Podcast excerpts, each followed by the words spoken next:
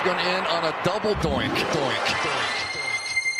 Live in the entertainment capital of the world, That's what you want to know? it's the TC Martin Show. Yeah, I don't know, an idea. Diagnosis, I had an idea, and then, uh, prognosis, I take the serious. osmosis. why it's funny? It wasn't. It wasn't funny. I wasn't laughing about it. Yeah. It's not funny. It's not fun. Nothing's funny. Don't you ever talk about me. Yeah, I don't know, that idea. That's the result you're going to get. It's the Doctor, TC Martin. I don't go out there and laugh. The Doctor is now in. And a good Tuesday to you. NBA Finals game number one. It begins tonight. We'll be breaking it down for you, giving the latest. BJ Armstrong is going to join us today, the three time former champ. I don't even know if the, the term former champ is right. I mean, once you're a champ, you're a champ. So there's no former champ, right? So he's the three time champ. There it is. All right. Be Joey Chestnut. I mean, he's the current champ, right? The 14 time champ. Okay. I understand how it works. Okay. Doesn't matter. Current, past, you're a champ, you're a champ.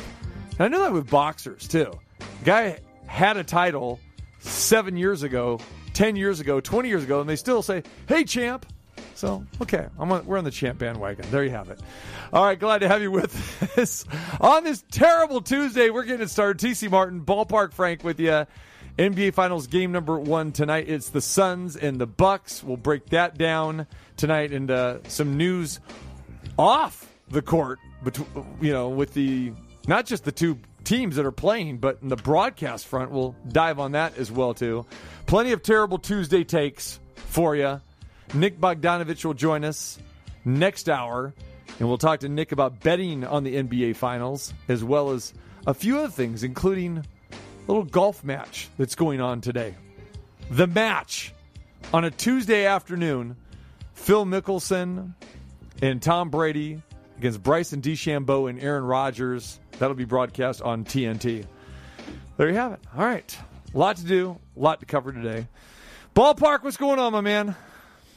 Oh, just uh, been waiting on hold for the last hour, and then have to uh, start doing the show here. So you know, love the modern day system we have here. What a wonderful world we live in. Jeez. So I don't even know where to go with that. I don't even know where to go. Should we?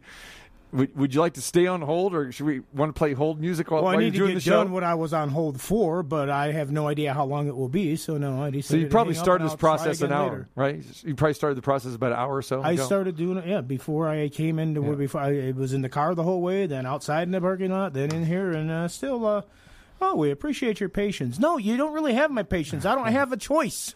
How many times have uh, you done that? Because I know I've done it numerous times when I've been on hold with either DirecTV, AT and T, and then they've cut me off, and then I've had to call back. I start all over again, and then I just start blasting.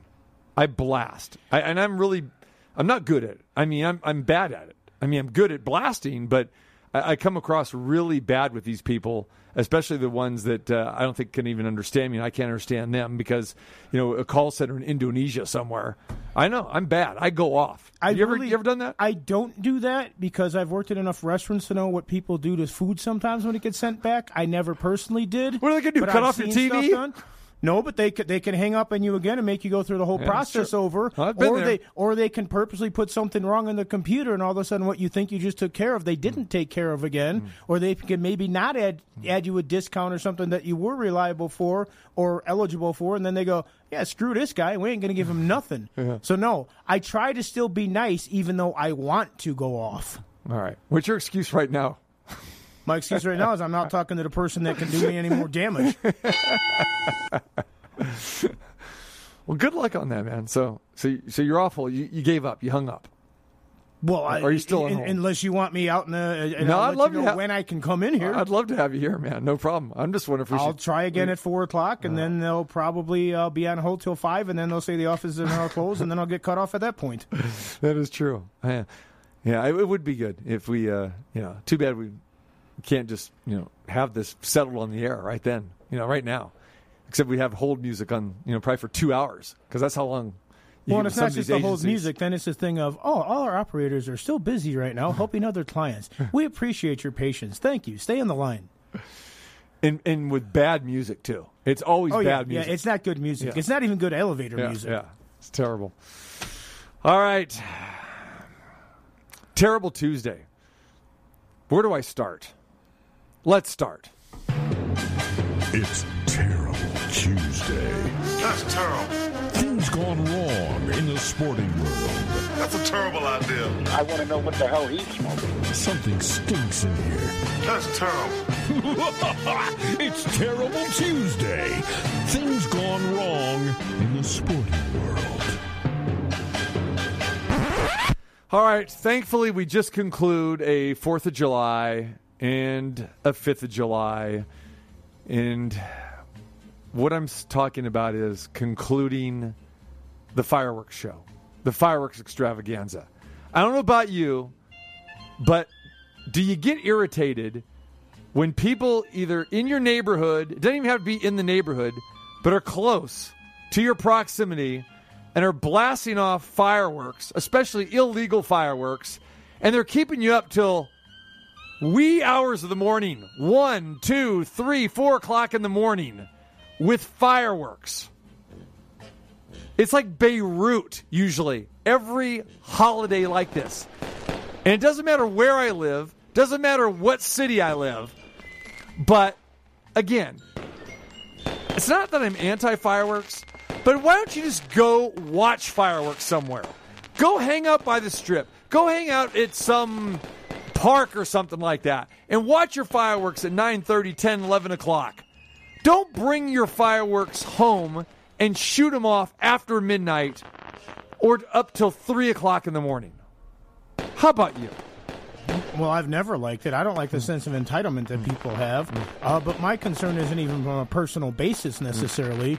You know, I mean, that's a, I, I'm up late at night a lot of times anyhow, so that doesn't bother me that much. What does bother me is the inconsideration that people have for all the pets that end up in the shelters, for all the veterans and that that are freaking out, for some older people that freak out in that. Uh, you know, and these people. Uh, plus, oh, by the way, we're in a gigantic drought right now. Have you seen where Lake Mead is these days? Have you seen fires all over the place? Have we seen the West Coast burning the last several years? That's the kind of stuff that bothers me. Mm-hmm. But I get it. Some of these people, oh, you got to light it yourself, and you got to go ooh and ah for your neighbors, and you got to show them how the cool stuff you have is. Because, well, anybody can see what's going on at mm-hmm. station casinos or on the strip or this, that, and the other. No, but I'm cool. I'm going to do my own mm-hmm. fireworks show because I'm Mr. Pyrotechnic. No, you're Mr. Idiot. You're Mr. Pain in the Ass. You're Mr. Like, oh, you think you're celebrating more than anybody else out there because you're special and you're more patriotic. No, you're an inconsiderate you don't give a damn about anybody but you. thought it didn't bother you Doesn't really bother me. But here's the thing I'm fine with those guys buying the big family pack. And that's another thing that I have a problem with. You know, basically burning money. You want to spend 40, 50, 100. I've seen people spend thousands of dollars on family fireworks. Go to the stand. You want to support your local Little League softball team. So you're that sort of talking thing. safe That's and okay. sane. I'm, this, I'm talking about neighborhood stuff. So I'm okay with if you want to go burn your money and you want to light the stuff off at 7:30, 8, 8:30, wait till it gets dark 8:42. Okay, that's fine. But cut it off. How long does it take you? Cut it off at 9:30 or 10 o'clock. What I'm talking about is the illegal fireworks, the stuff that's that you're shooting at two, three, four o'clock in the morning. That's the stuff I don't understand. Well, how about the people that shoot them off a week before and up to a Oh, week after? yeah. Like you just said, oh, thank God it's finally over. Uh, is it really over? Well, that's why I threw in the fifth because oh, every time that you know we have a holiday like this on a weekend, then it carries over because everyone has to have their day off on the following Monday. So that just means double the fireworks, double the the the maniacs and the explosions and and the pet peeves that I have here with this nonsense. Someone out there in your neighborhood's going, oh, TC thinks I'm done with my fireworks, huh? Wait till tonight. It's it's it's it's just it's inconsiderate. Is is what it is. Isn't that It's- what I said? Yeah, I, as I'm saying, we're on the same page with this thing. But again, you know, and I saw it's like the trick or treaters. Okay, same thing. You, you see families that start early while the sun is still out in October. They want to go around four four thirty because they don't want their kids out in crowds and they don't want their kids out after dark and that's cool. But that what do you you get the 17 18 25 year olds that want to come trick-or-treating you know at, at 9 or 10 o'clock at night okay in there banging on your door. Now, do you give them stuff? I don't. You know me. We've talked about this before. I find a movie and I'm gone. I shut. I, sh- I shut things down. I'm gone at four o'clock. Has, has your I'll house throw- ever been TP'd or never, anything? Or ne- never has. Ne- never has. do, do So- kids today even know what TP in a house Prob- means? prob- prob- probably not. But I have, you know, left, uh, you know, a bowl full of candy, you know, out in, in front of the door to be the good Samaritan like that. I used to do that. I don't do that anymore. I just, you know, well, that's because you can't trust people. The the honor society just take a one piece or whatever. But can't say that and put out candy. So yeah, I, I- gave that stuff up. But and I, that's what I liked about Green Bay. In Green Bay, they had hours. It was four to eight p.m. Boom, that was done. Same thing with the fireworks. Okay, you couldn't shoot fireworks off uh, in your neighborhood past ten o'clock, and it was a, a county-wide ordinance. It was beautiful. well, they have laws and ordinances out here too. They Do just they? don't enforce them. okay, Every year, what do we hear? This year, they're going to be cracking down on illegal fireworks. I went to a friend's house on Fourth of July. After the fireworks at Station Casinos, I was coming home well, after ten o'clock at night, probably ten thirty. I saw them all over the valley. Yeah, nice crackdown. Yeah, hmm. you sure eliminated that again this year, just like you did hmm. all thirty years that I've lived out here. They say it every year, and they never do it. I just don't want my neighborhood to be Beirut. I don't want it to be a war zone. Well, no, That's ha- it. Have you ever seen somebody shooting off their fireworks at one of these street parties or something like that and light somebody else's house on fire Oh, or yeah. bush or something? Because I have. Yeah, And how many uh, how many stories uh, we see on the news every year about there's a fire because fireworks got out of control. There, there was an apartment fire again uh, yesterday. That was just one of the items I saw in the news. I know there were several more as well, Well, a, too. cou- a couple years ago, down by Sam Boyd Stadium, there was that fire. Somebody lit something off, and one of those whole little brush fires almost took out a bunch of mobile homes and stuff. Right. Yeah. So that's it. So thank goodness we got to put up with this. You know, maybe only once or twice a year, but Well, New hopefully Year's we're Eve done and with it. Fourth of July Yeah, in this town, and then. Every Friday at uh, Aviator Ballpark. Yeah. So. All right, uh, USA Olympic sprinter uh, Sha'Carri Richardson will not be allowed to run in the 100 meters at the Olympic Games. Crushing blow for the United States uh, track and field team, but more crushing for Sha'Carri Richardson. But it's her own fault. She tested positive for marijuana. Now, I know what people are going to say. Well, wait a minute, it's legal. You know, the trials were in Oregon, they're in Eugene. And she decided, I'm going to go ahead and smoke a joint. I'm going to take some marijuana. Well, it doesn't matter if it's legal or not. It is and has been for quite some time considered a banned substance by most organizations, especially USA Track and Field, especially any Olympic organization. So, yeah, uh, deservedly so. She will not compete in the 100 meters in the uh, Olympics in Tokyo. She won the Olympic trials on June the 19th with a time of 10.96. Uh, her result is now being erased. The fourth place finisher, uh, Jenna uh, Prandini, will take her place on Team USA. She can still probably uh, compete maybe in the 4x100 meter relay and that sort of thing because it was a three month ban, but now they've lowered it to a one month ban. But the 100 meter final and the qualifying is going to take place within those 30 days. So she's out. So she'll probably still be on the Olympic team, but she will not get a chance to to race in the 100. So here was Sha'Carri Richardson's comments about what happened. I want to take responsibility for my actions. I know what I did. I know what I'm supposed to do. Um, no, I'm not. I'm I'm allowed not to do, and I still made that decision. But um, not making an excuse or looking for any empathy in my case, but just however being in that position of my life, finding out something like that, something that I would say is probably one of the biggest things that have impacted me positively and negatively in my life when it comes to dealing with the relationship I have with my mother. So that definitely was a very heavy topic on me, and people don't understand what it's like to have to. Or people do. We all have our different struggles. We all have our different things we deal with. But to put on a face, to have to go in front of the world and put on a face and hide my pain. Um, like who? I don't know. Who are you?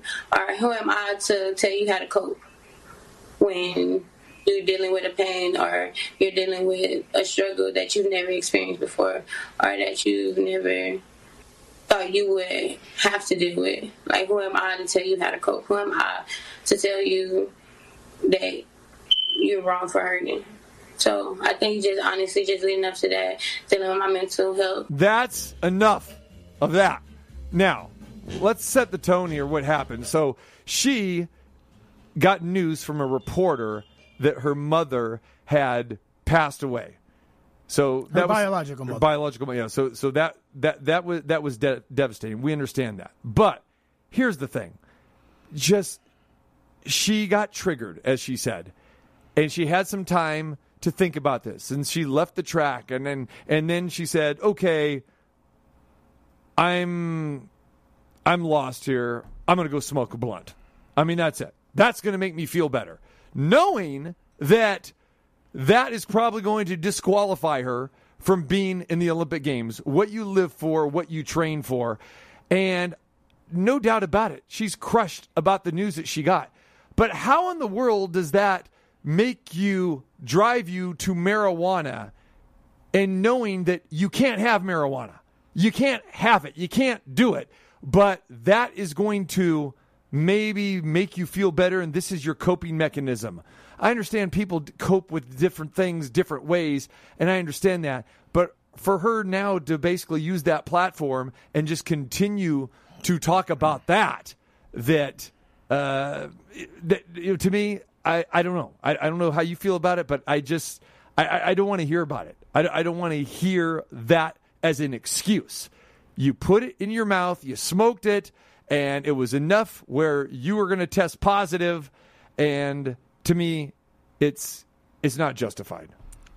Well, there's a lot of different aspects to this story, and I agree with you on the one thing. She knew what she was doing. She knew that it was illegal. She knew when she smoked it that she was going to be in trouble. And different people do cope differently. You know, I mean, when my mom passed away in honor of her because of the way I was raised, I actually worked that day, and people thought I was out of my mind. But that was because that's why I was raising Ed. You know, she found out it was devastating news. She smoked a blunt. Uh, you know, it wasn't the right thing to do. It probably wasn't the smartest thing to do. One problem that I do have with this is one thing that you just mentioned at the start of this story. If you're off the Olympic team, then you're off the Olympic team. How are you eligible to be in the in the relays, but not in the actual the, the event that you're right now favored to win the gold medal? And the U.S. women haven't won that particular race in a long, long time. You're either an Olympian or you're not. It's the same exact games that you're going to. So you either are or you aren't. It's also the people that, that kicked her off the team or whatever. I know I was reading some things that it was, uh, you know, that the presidential committee and different things were the, the ones that said that she's not an Olympian. Well, I don't really know that that's their choice. Now, the thing is, even if the USOC or whatever, if they didn't ban her, would the IOC let her run anyhow? Maybe she wouldn't. So there's a lot of different layers to this. I think she made a huge mistake. The other thing that's really starting to bother me about this, because now we hear people coming out and saying that this is a racist policy. Oh, please. I, I believe it was Seth Rogen who just said that. Well, this is against the black community because they. Well, first off, I got a white, a lot of white friends who smoke pot a lot. Okay, I'm tired of everything being the race card or this, that, or the other. I don't like that aspect of it.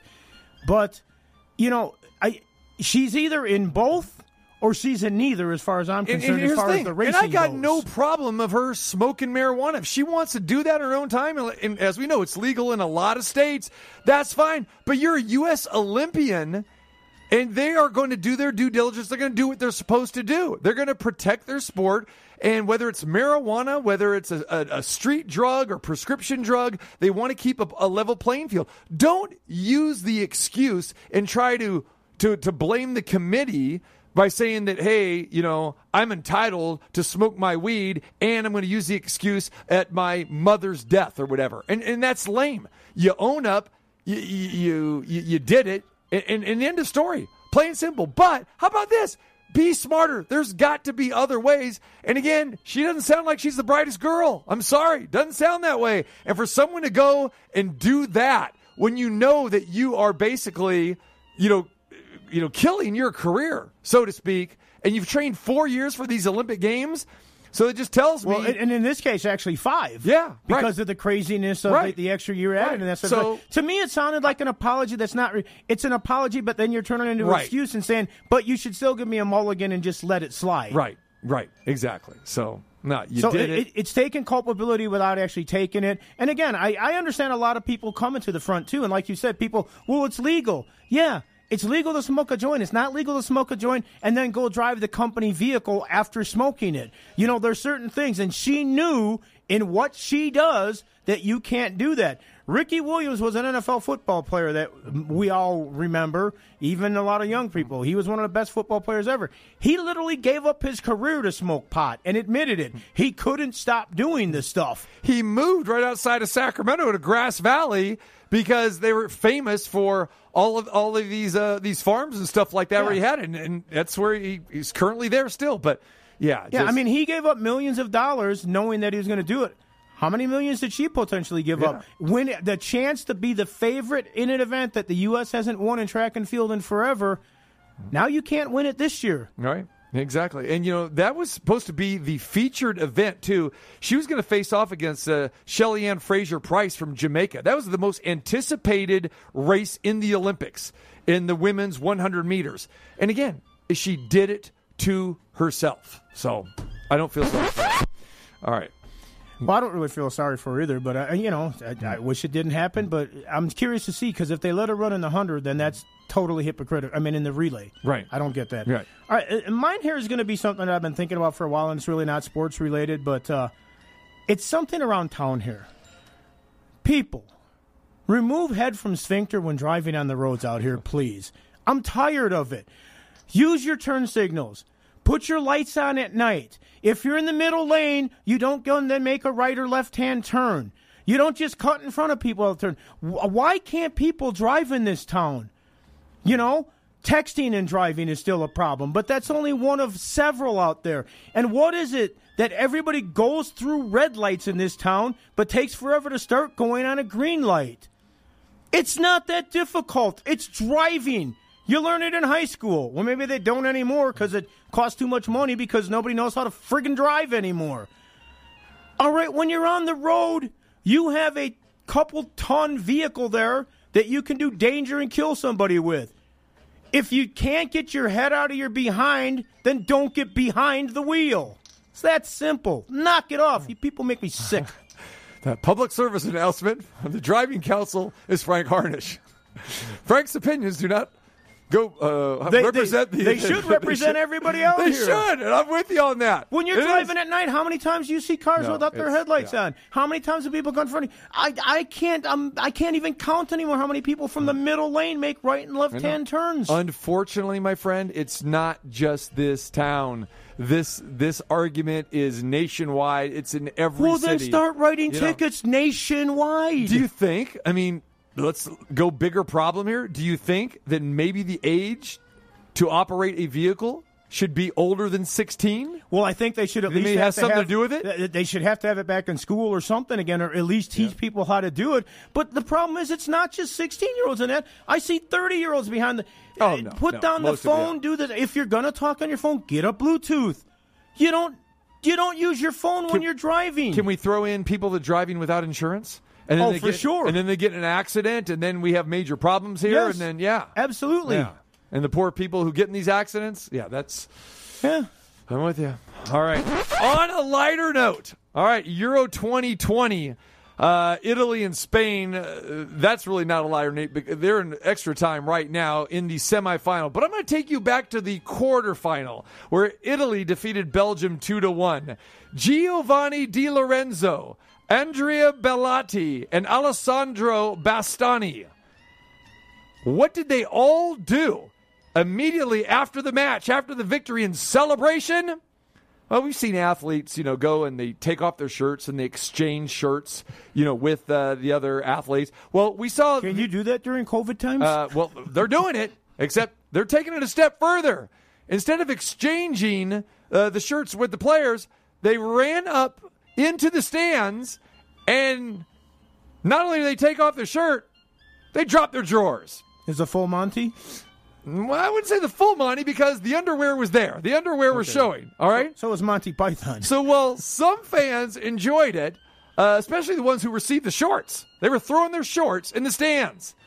But TV viewers in Italy were incensed Like, how can you do that? This is our, our national pastime. This is our country. This is our team that you're representing, and you're walking around in your underwear. I was watching this match live, and I didn't see the other two guys, but I, but I did see Di Lorenzo, and I saw him go in the stands, and when I saw him come out of the stands, he's got his he's got his little uh, skivvies on. He's got his tidy whities on. Underneath, I'm going, what happened to this guy's shorts? What's going on there? And there it is, and he's tugging on his junk. That's it. He's tugging on his Johnson there. I mean, It was probably the- sweaty after a for long the world to see. game. And the world to see. Then there's more. There's two, three don't, guys. to, don't hold the phone up for me. I don't need to see it. I, just- I need you to get a visual here. No, you don't. I, I, I, I know. I, I've been in locker rooms in my life. I've played different sports. I don't need to see it here in the studio. These imbeciles taking off their shorts and throwing it in the crowd and then walking around on the pitch afterwards in front of a worldwide television audience like it's no big deal. I don't understand what's going on in their brain here. Now, here's the worst part this isn't the first time we've seen this. In Italy, an Italian handball player, Ivan Stuffer. You like that name? Well, he didn't react too well during a match, and this was going back uh, a while back. A player was closely guarding him, and he, the player who was guarding him, decided to kiss him. So Ivan wasn't too pleased. So what does Ivan do? He didn't pull a Gary Bertier and uh, and go after Ronnie Sunshine Bass. If you saw that movie, of course, we're talking about uh, Remember the Titans. Remember the Titans very well. He didn't do that because remember that you know they thought Sunshine was a little you know that Yeah, way. well, he came from California and had long blonde hair, so you know they did the math. So he didn't pull a Gary Bertier and go after him. No, he decided to turn to the player and the crowd and drop his drawers. That's it. Dropped his shorts. Said kiss this instead. He did. He, underwear, grabbed his crotch, w- waved to the crowd, and he was ejected after the handball match. So what does he do after the match? He doesn't leave. He jump jumps over the rail, goes into the crowd just like the Italian soccer players, except this guy stayed and watched the rest of the match in the stands in his underwear. Well, first off, I think that's a violation of a dress code in the stand, so they should have evicted him for that. Secondly, I don't think he had a ticket, so he didn't have a seat, so they shouldn't have let him in there.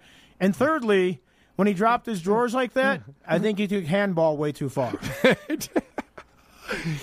Then there's Mirko Vucevic. All right, Easy for you to say. Yeah, not. He's, from, he's actually from Montegro, but he scored a goal, took off his shorts, and twirled it around. This is going back years ago. Now wait, twirled what around his he t- shorts? took his shorts off after he scored the goal, twirled it around like a helicopter, and decided to throw it on the pitch. He got a yellow card, just a yellow card.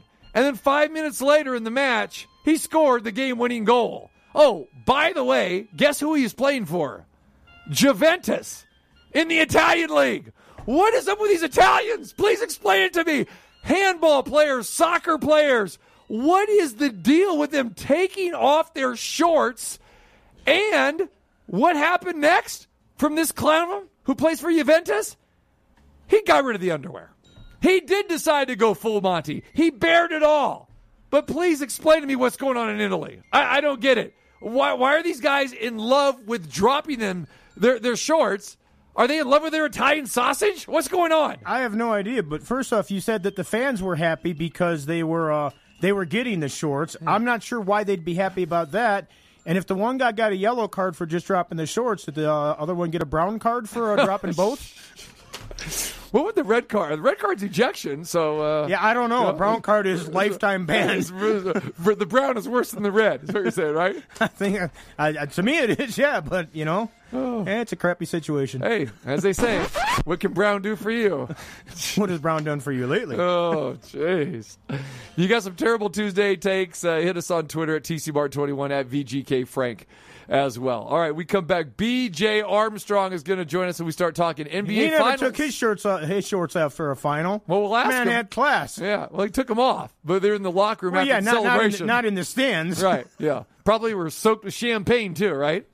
All right, BJ Armstrong next. Hi, this is Bill Laimbeer, and you're listening to the TC Martin Show.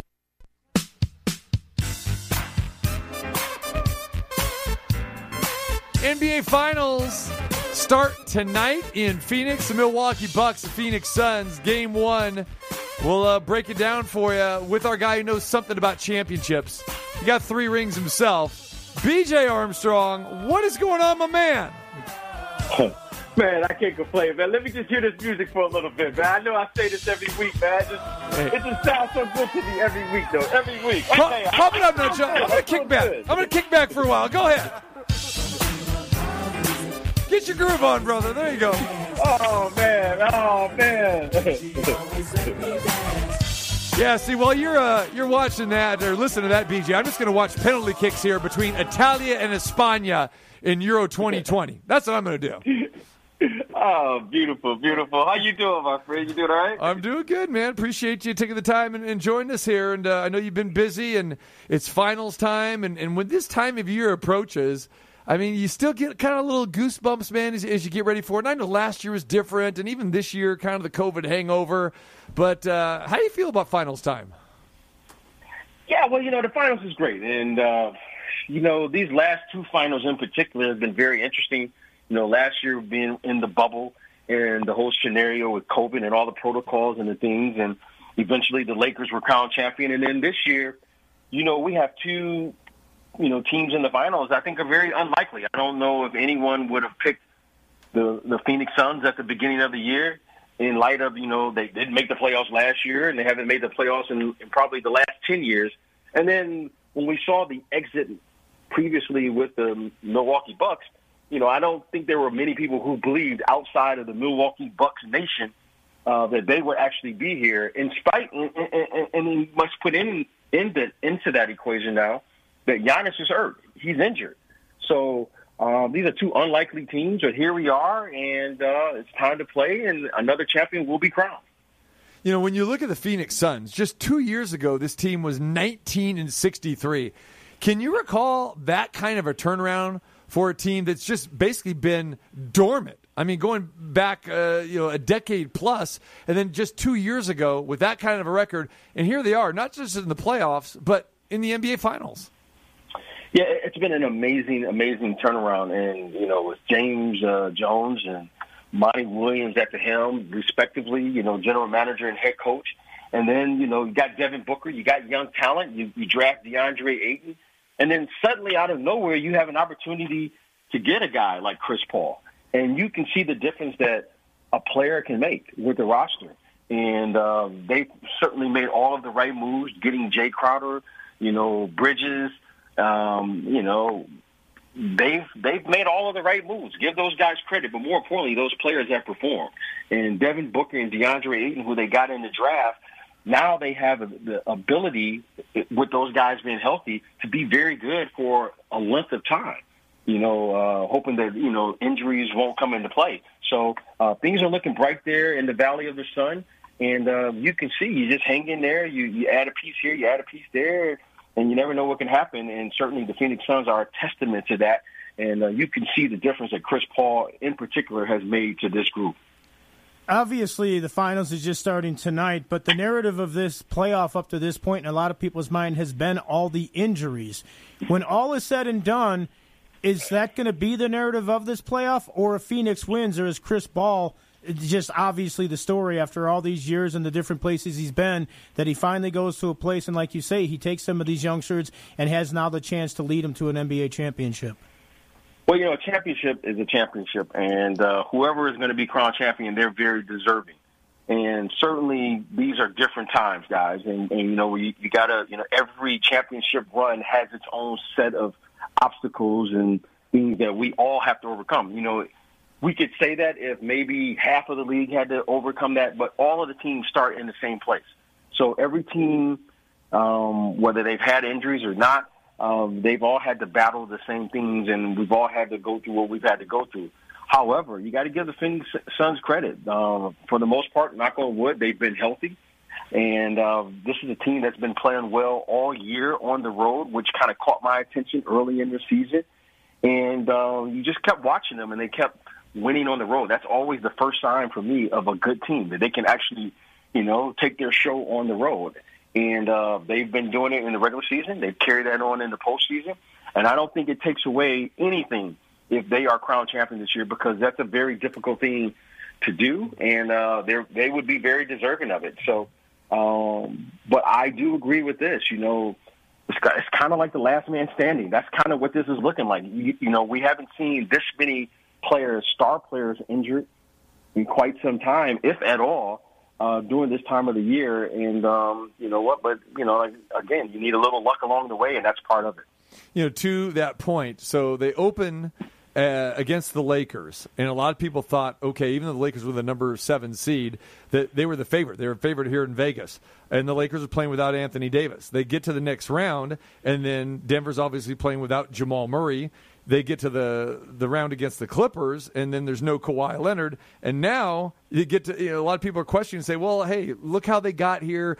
Uh, literally, they either uh, you know, faced a team that was missing their best player or their second best player, and now the opener against Milwaukee, you know, uh, Giannis uh, may not play. Now he's just got upgraded to to questionable. So yeah, injuries have been a weird thing, and I can't remember the last time seeing something like this, BJ, as well. It's crazy. Yeah, it, it's it's like I said, you know, unfortunately these players are getting hurt, and uh, thank goodness for the Milwaukee Bucks uh, with Giannis. I mean when I saw that, I, I, I just I don't like to see players get hurt at all, right? Uh, at all, and let alone an injury like that. So thank goodness that's you know he's he's looked like he will be able to resume at some point here sooner rather than later. But um, you know, like I said, that you, you need luck, right? You, you got you need talent, you, you need toughness, and you need a little luck along the way. A, a lucky bounce here, a lucky bounce there, and uh, as we all know, injuries are part of the game, right? No one's healthy at this time. You know, Chris Paul was out. You know, we didn't know it. I can't remember what series that was with the shoulder, and then he misses a couple games with the COVID protocol. So everyone has their own set of problems uh, that they have to deal with, and uh, you know, this is part of uh, this is part of the journey. But in the end, it's the first team that can win 16 games, and right now, both of these teams are four wins away from reaching that goal. How much do you like the Milwaukee Bucks in this series? And when, let's go let's go back a little bit too and look at this team. They really underachieved the past couple seasons, and you could say it was just untimely, uh, you know, shot selection, or maybe you know Giannis at the free throw line. I mean, there were a lot of you know skeptics out there, and, and this guy has been named the the regular season MVP the last two seasons, and they finally get here now. But there's still some non-believers out there, BJ. Well, you, you know, the thing that has changed most in sports since you know I you know I started participating in professional sports in particular is now we look more at the individual and the individual numbers and accomplishments more than the construction of the teams. Right? You can I've seen a lot of great players in our day, but that didn't mean that they were the best team. You know, now we just automatically assume because this guy's the MVP, this guy averages 30 points a game, that that those numbers translates to a championship. Well, roster construction is is a skill set, and I don't think that variable uh, comes into play often because now we're living the age of analytics, right? We just look at the numbers, you look at the numbers, you you spit the numbers out, and you say this is how this is team should win because of the analytical equation that we're we're we're putting into this system.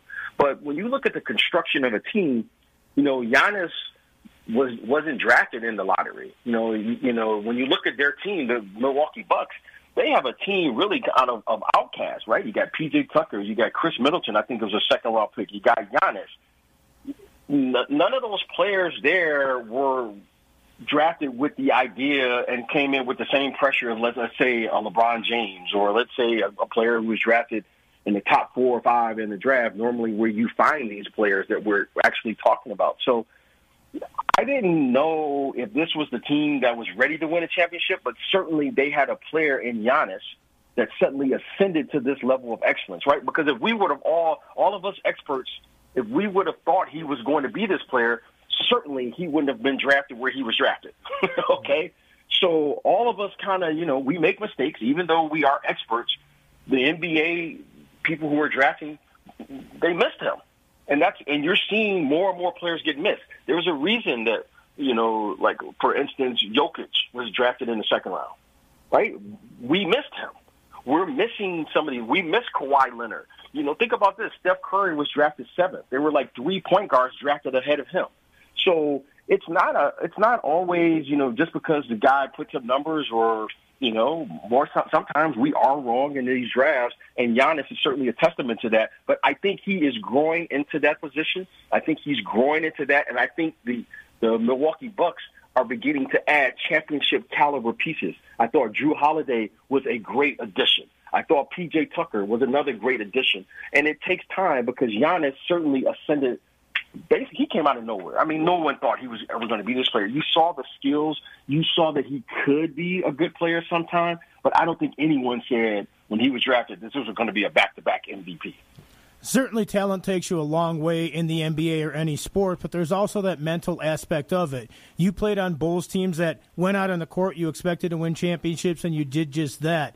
What do you make of the mental aspects of both of these clubs? Because Milwaukee's been there before, but they've never quite gotten to the, the precipice and the peak, and now this year they have a chance to do that. And then you take a team like Phoenix that, although they were the second seed, they were a dog in the first round to the Lakers. And I really believe that once they beat the Lakers, that their confidence really reached a different level. And I think they've really catapulted that into a championship potential run. Well, what I like most about this Milwaukee team is they, in my opinion, they their run to the finals to me resembles what it used to be when you tried to get to the finals. It wasn't like, okay, I'm going to put this team together and we're expected to win the championship. No, failure is part of the process. okay, you know, we we we lost to Detroit a couple times before we actually were able to get to where we wanted to get to. Well, this Milwaukee Bucks group they fail. You know, failure is a part of the experience. It's a part of the process. It's a part of the journey. And I think by them losing, it it resembles more of like, okay, this is the path. Every year they they fail down, but they continue to get back up. They've been down in series and they get back up. They've been down 0-2 and they find a way. Giannis goes down, they find a way. So I really like the mental makeup of this group. This Phoenix Suns team to me, it has been playing championship caliber basketball starting in the playoffs. And what I mean by that is Chris Paul is at a point when he has an opportunity to finish, he's beginning to finish the games. That's just what I'm really loving about what Chris Paul and the Phoenix Suns are doing. When they have an opportunity to finish a team, Devin Booker has stepped up. Chris Paul is playing terrific, and the big fella DeAndre Ayton – he's p- quietly playing as well as anybody in the league. We can't keep saying he's a young player now. He he took on Anthony Davis. I know he was hurt, but you know what? He he did a nice job against Drummonds and all those guys. He did. I thought he was excellent in, against uh, Jokic, who's the MVP. Okay, he was terrific, and he had another great series in in, in, in against the uh, against the Clippers there. So I expect him and this team to continue to prove that not only they deserve to be here, but that they can win it. I, I think Chris Paul in particular is playing with a sense of desperation that I really admire because you never know when you're going to get a chance. DeAndre Ayton and these guys, they're young. They don't know, right? This is, you know, this is their first. Think about this, guys. This is their first playoff run. Him and and Devin Booker. Okay, what a great experience to the playoffs, right? They just go to the championship in their first go around. Chris Paul knows this may be my last chance because he's had some heartbreaks and some heartaches throughout this process for him. So I think the sense of desperation that Chris Paul is going to play with is going to be at an all-time high. I think he he knows he has an opportunity to win, and I don't think he's going to miss this opportunity. And um, you know, but I think it's going to be a great series. But you know, if you're asking me, I think Phoenix has the edge, uh, and I think I expect them to win this series when it's all said and done. BJ Armstrong joins us, the three time champ with the Chicago Bulls. Like we said, knows a lot about uh, hoisting that trophy and the celebrations afterwards. And we're going to get one here in about a week and a half. It's the Suns and the Bucks in game one will take place tonight. Game one in Phoenix, home court advantage tonight. So, how much do you think the home court advantage will play, even though? That you know we're, we're finally starting to get back to, to full arenas and everything, and it's something really we haven't seen in, in the past two years.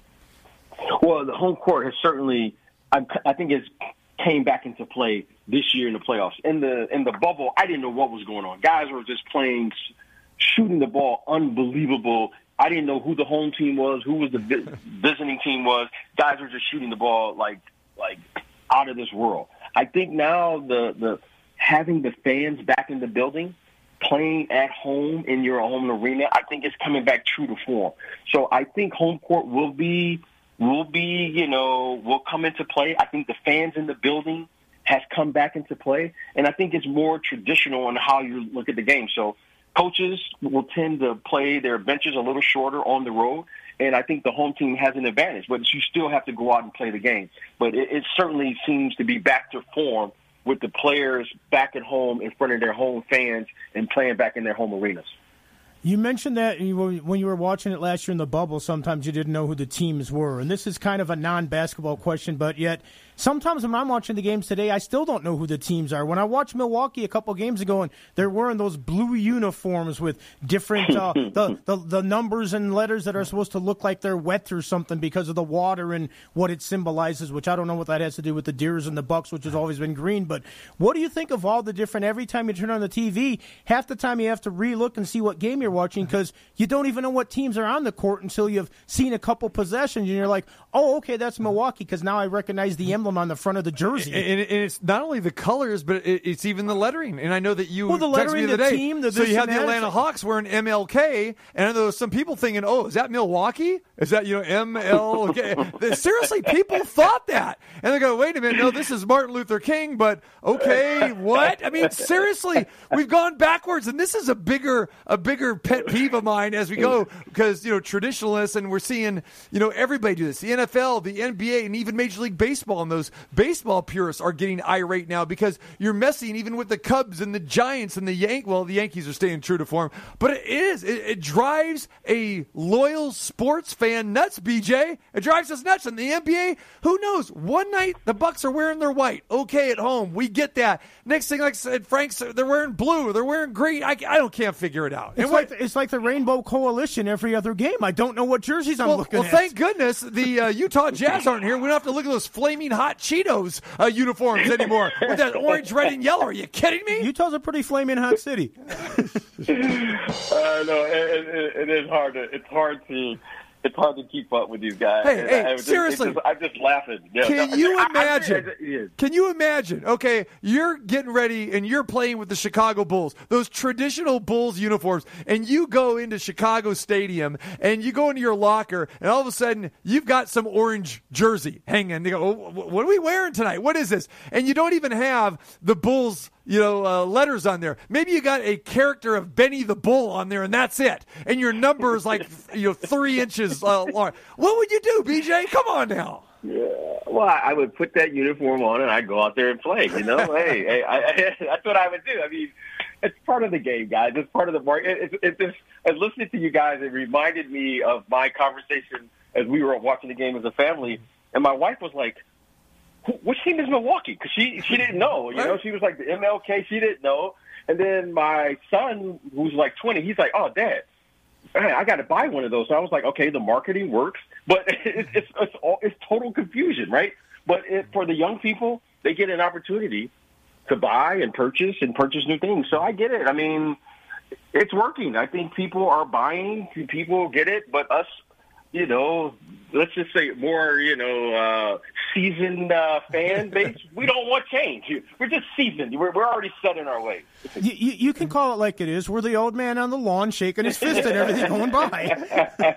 And here's the thing: you can have that. I'm fine. Have fill it up with your stores. Fill it up in your team store or the Targets or the WalMarts of the world. But wear your traditional uniforms. Or, or, or, Just do that. Wear them in the warm ups like they do someplace and then auction them off to a charity or Yeah, you something. could do that too, exactly. But you know, fill them up with the stores, and you can have a hundred different renditions. But when you get on the f- uh, floor and you lace them up, come on, man, let's keep the tradition alive. Come on, BJ, keep the tradition alive.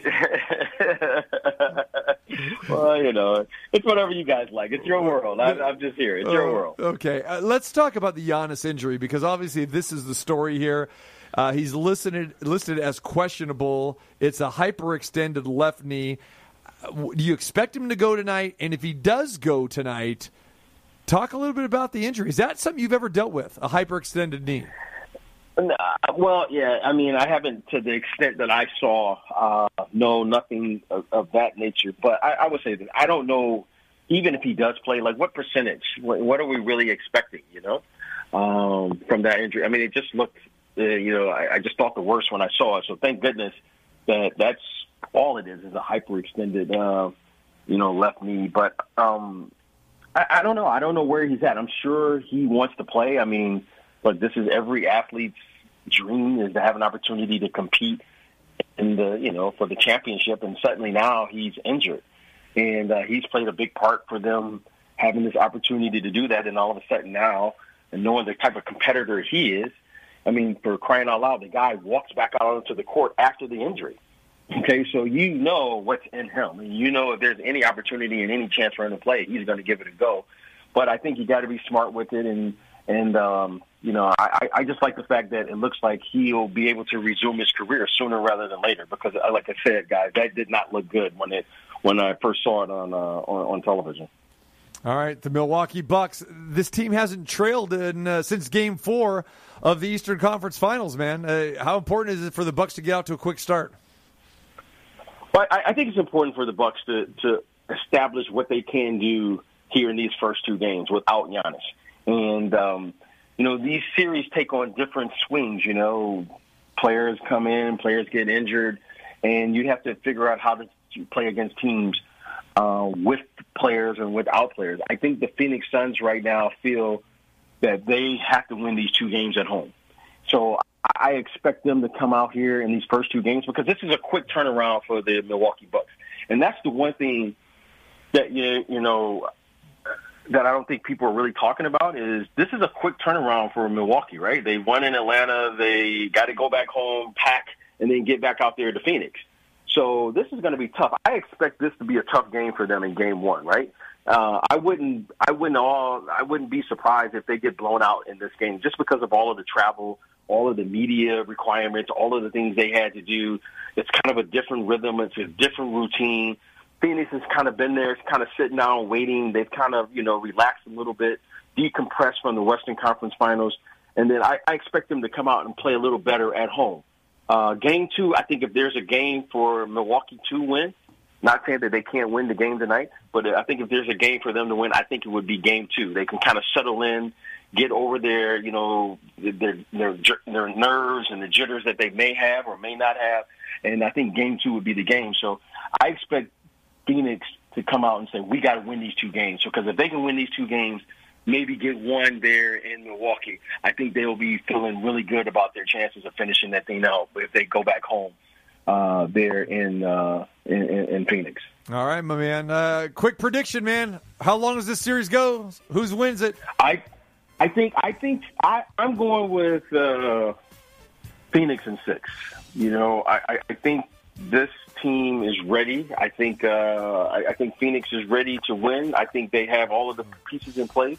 I like their combination, and and this guy Devin Booker, man, he's been terrific. You know, I know we've been talking about the three ball and we talk about the three point shot, but this young man has been playing terrific. The in between game, the mid range game, and um, you know, and DeAndre Ayton.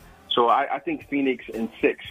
If Giannis was healthy, I think I would go. If Giannis was healthy, I think I would go with Milwaukee. But as is right now today, I'm going to go with the Phoenix Suns. All right, brother. We appreciate it as always, BJ. We'll check in with you, man. Enjoy the game tonight and uh, and the series. All right, take care, guys. There he is, BJ Armstrong, three-time champ uh, with the Bulls in game number one tonight. The Bucks and the Suns. All right, we'll talk to Nick Bogdanovich next hour. We'll talk about where's the action going at the betting window with that as well. And when we come back, we're playing a little Jeopardy. Oh yeah, a little golf Jeopardy. TC Martin, Ballpark Frank with you on this terrible Tuesday.